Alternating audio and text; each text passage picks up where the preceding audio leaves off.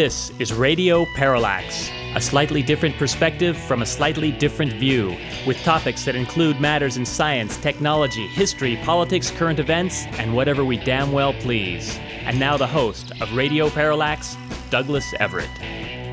Welcome to the program. In our second segment today, we're going to have a special guest, the 2006 Tour de France winner, Floyd Landis.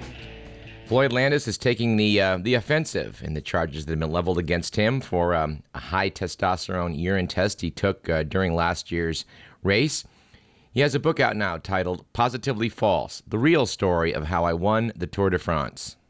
We recorded an interview with Mr. Landis yesterday, which we will air in our second segment. And I'm glad we recorded it yesterday because my voice, for some reason, is shot today.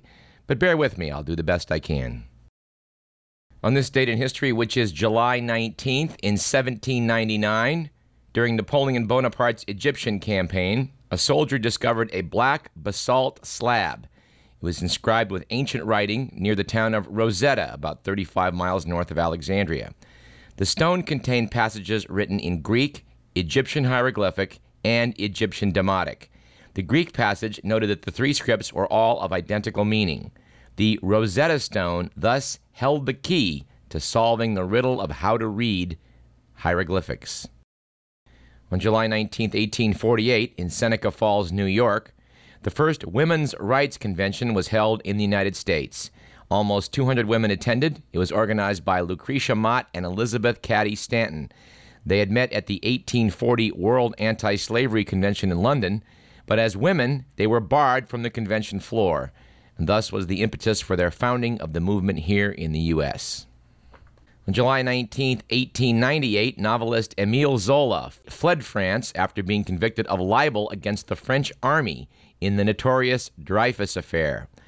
Zola wrote an inflammatory newspaper letter entitled J'accuse, exposing a military cover up regarding Captain Dreyfus, who'd been accused of espionage in 1894 and sentenced in a secret military court martial.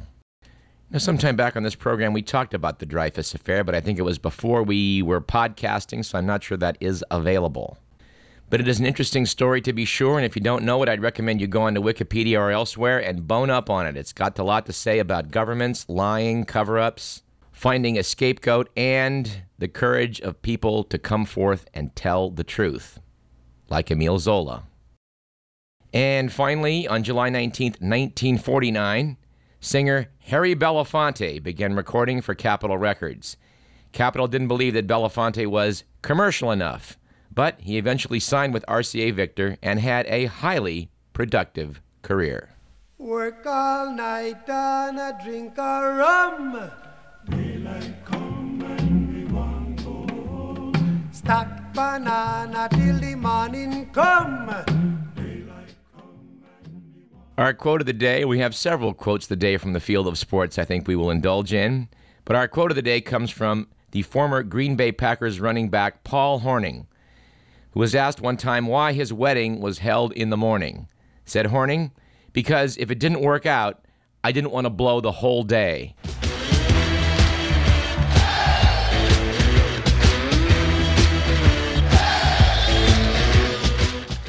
And we have three bonus sports quotes today. The first from Lou Holtz, who once said, When all is said and done, as a rule, more is said than done.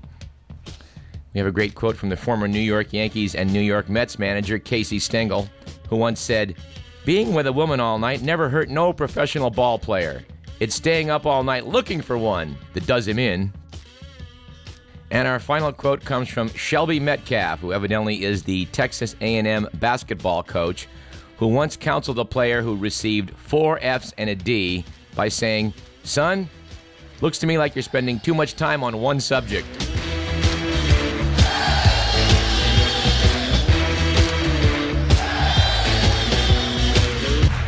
All right, our joke of the day is as follows A man and a woman meet at a bar one day and get along pretty well. They decide to go back to her house where they engage in passionate lovemaking.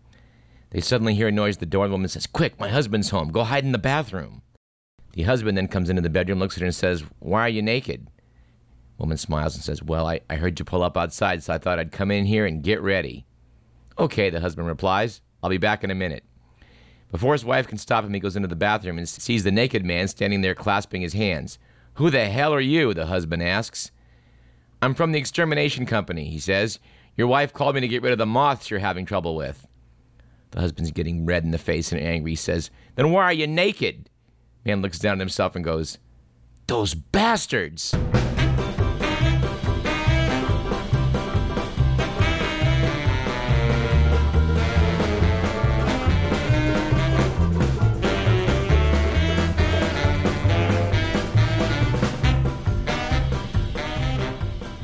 Our statistic of the day is as follows. The United States last year imported $5.3 million worth of American flags manufactured in other countries, according to the Wall Street Journal.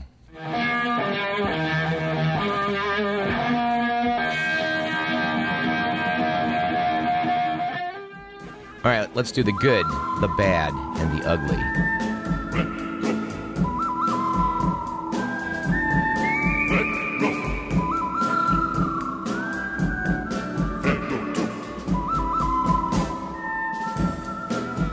Was a good week last week for redemption when it was reported that Louisiana Senator David Vitter was on the client list of the D.C. Madam, Deborah Jean Palfrey.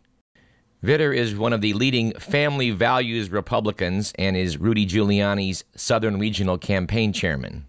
In a written statement, Vitter admitted having committed, quote, a very serious sin, unquote, but also insisted that was the end of the story.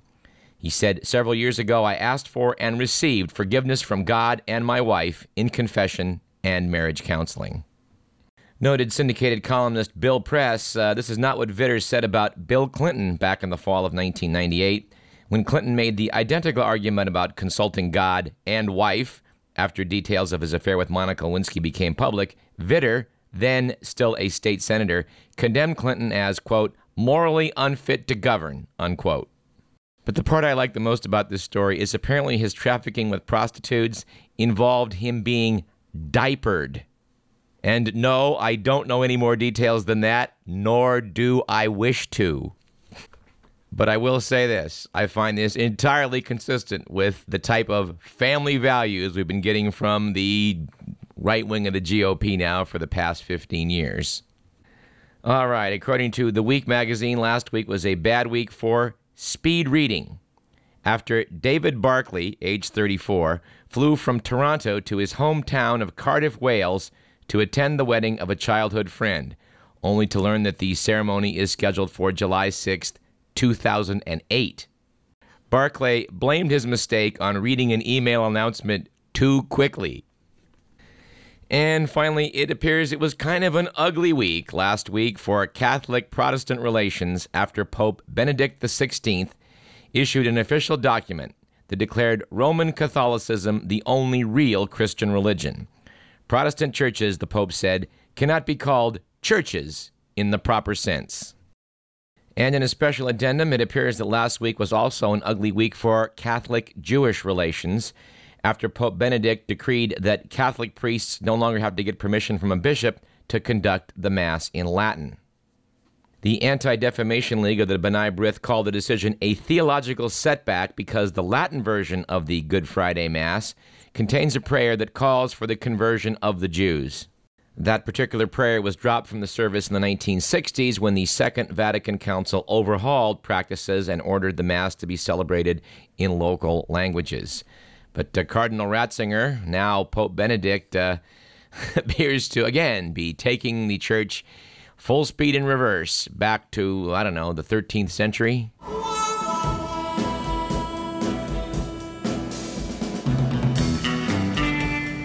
Anyway, that's the good, the bad, and the ugly.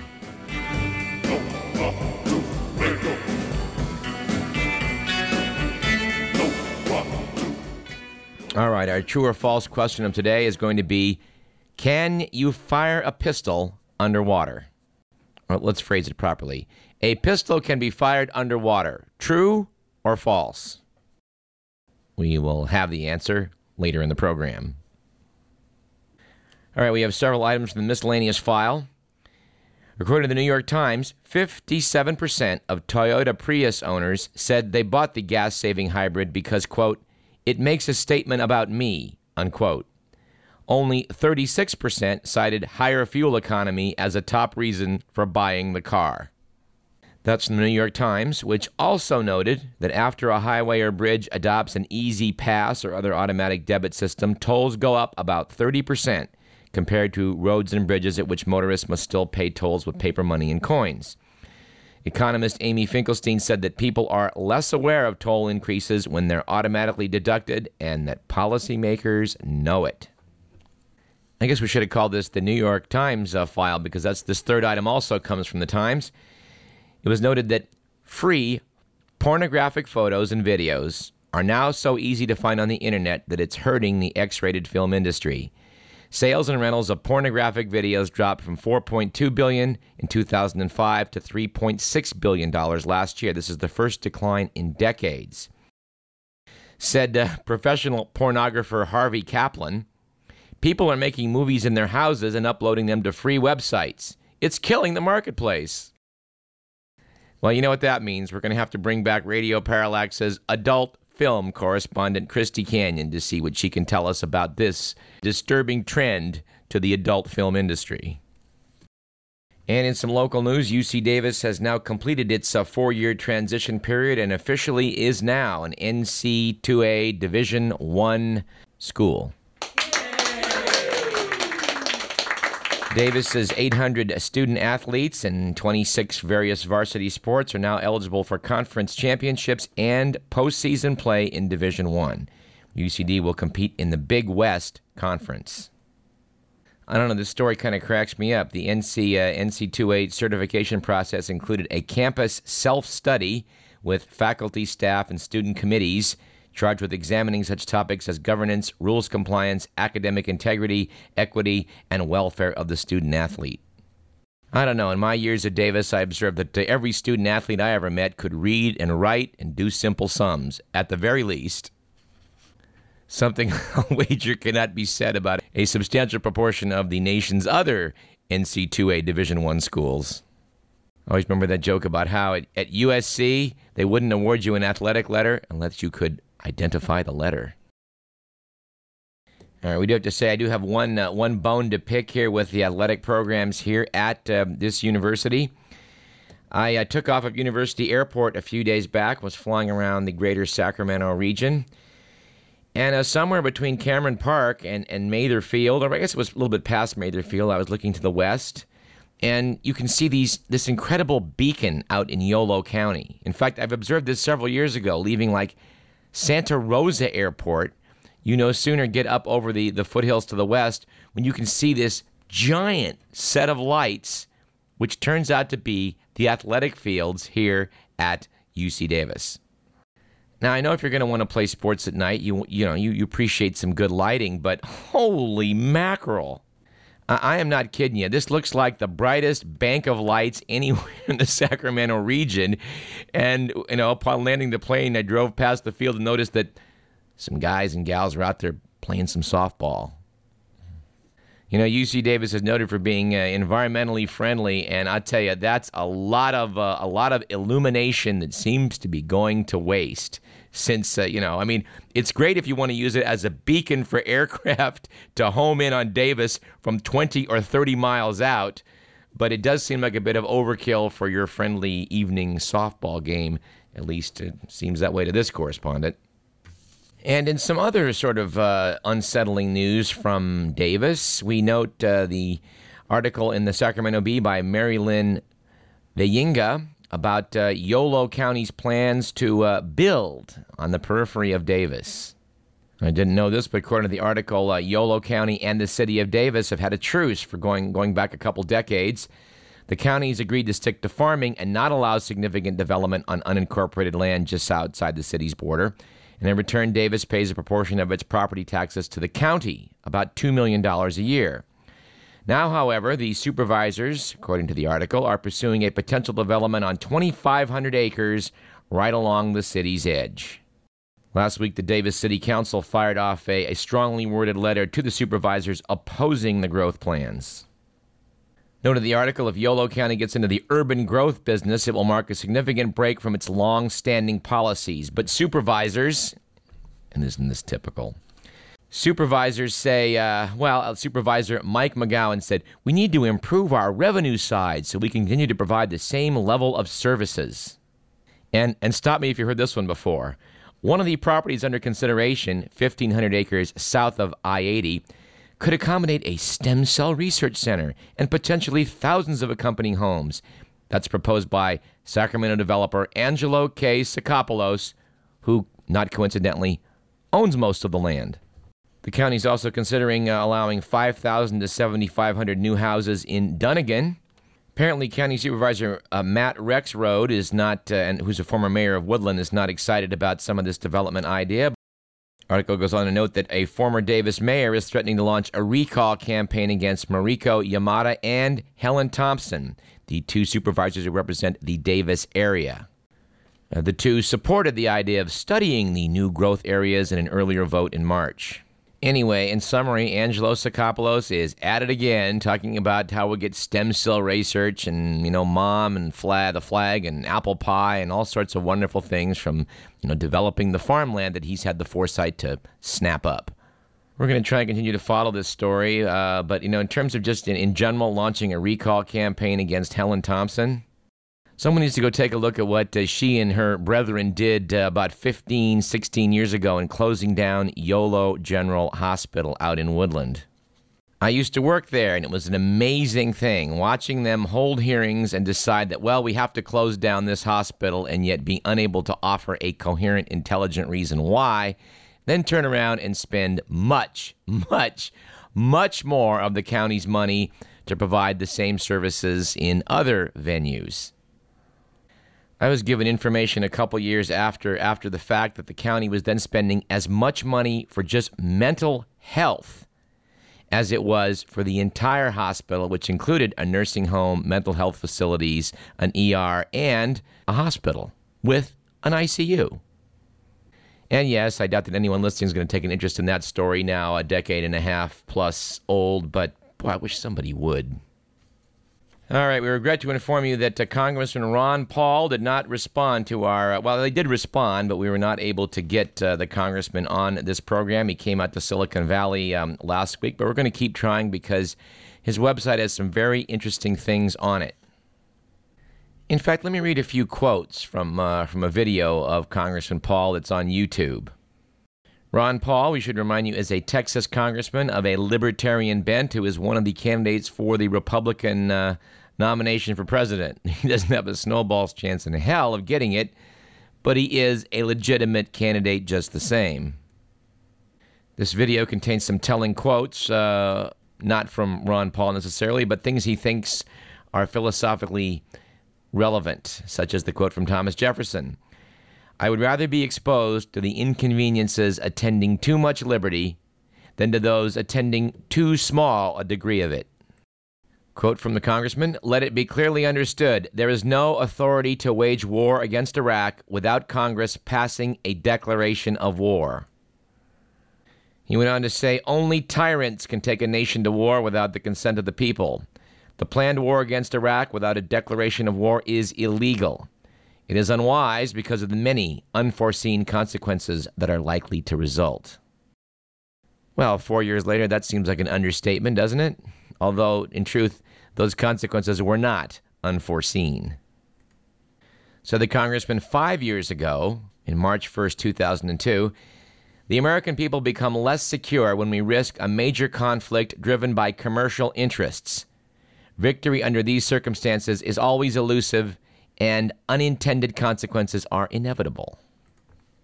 The congressman has called for pulling out of Iraq by September and says we should not be patrolling the streets with American troops. That's a police function that should be done by the Iraqis. By the way, I want to thank uh, Jimmy Dew for sending us this uh, this YouTube in an email.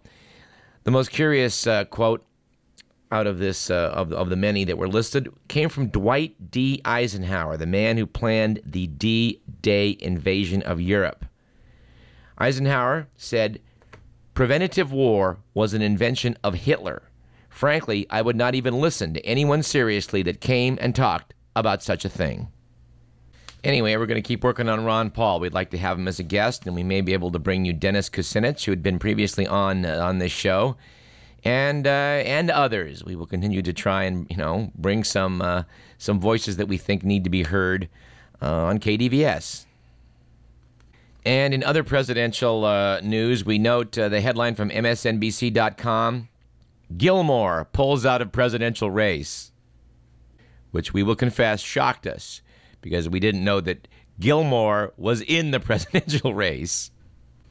And uh, from what I read, the man in question is former Virginia Governor Jim Gilmore, who we must confess uh, we didn't know a damn thing about. It now it doesn't appear there's a whole lot of motivation to go out and, and learn. But uh, according to Reuters, with Gilmore's departure, there are now nine Republicans vying for their party's nomination to contest the presidential election in November of 2008 but it seems clear the number is going to go back up to 10 with the addition of Fred Thompson, the former senator from Tennessee. And uh, let's close. Uh, let's close this segment uh, with an item about Fred Thompson. The buzz is that uh, well, the, the question people are asking is, is America ready for a president with a trophy wife? Because according to uh, Susan Saulny, writing in the New York Times, uh, story here is that at Thompson's early campaign events, the Republican operatives have been struck by the buzz caused by Thompson's 40 year old wife, Jeri, whose youth, bleached blonde hair, and sexy, form fitting gowns seem somewhat at odds with the jolly gravitas of the grandfatherly Thompson, age 64. The New York Times asked, Will his younger wife be a help or a hindrance? Admitting that, that you know, to even ask the question may seem sexist or even crass.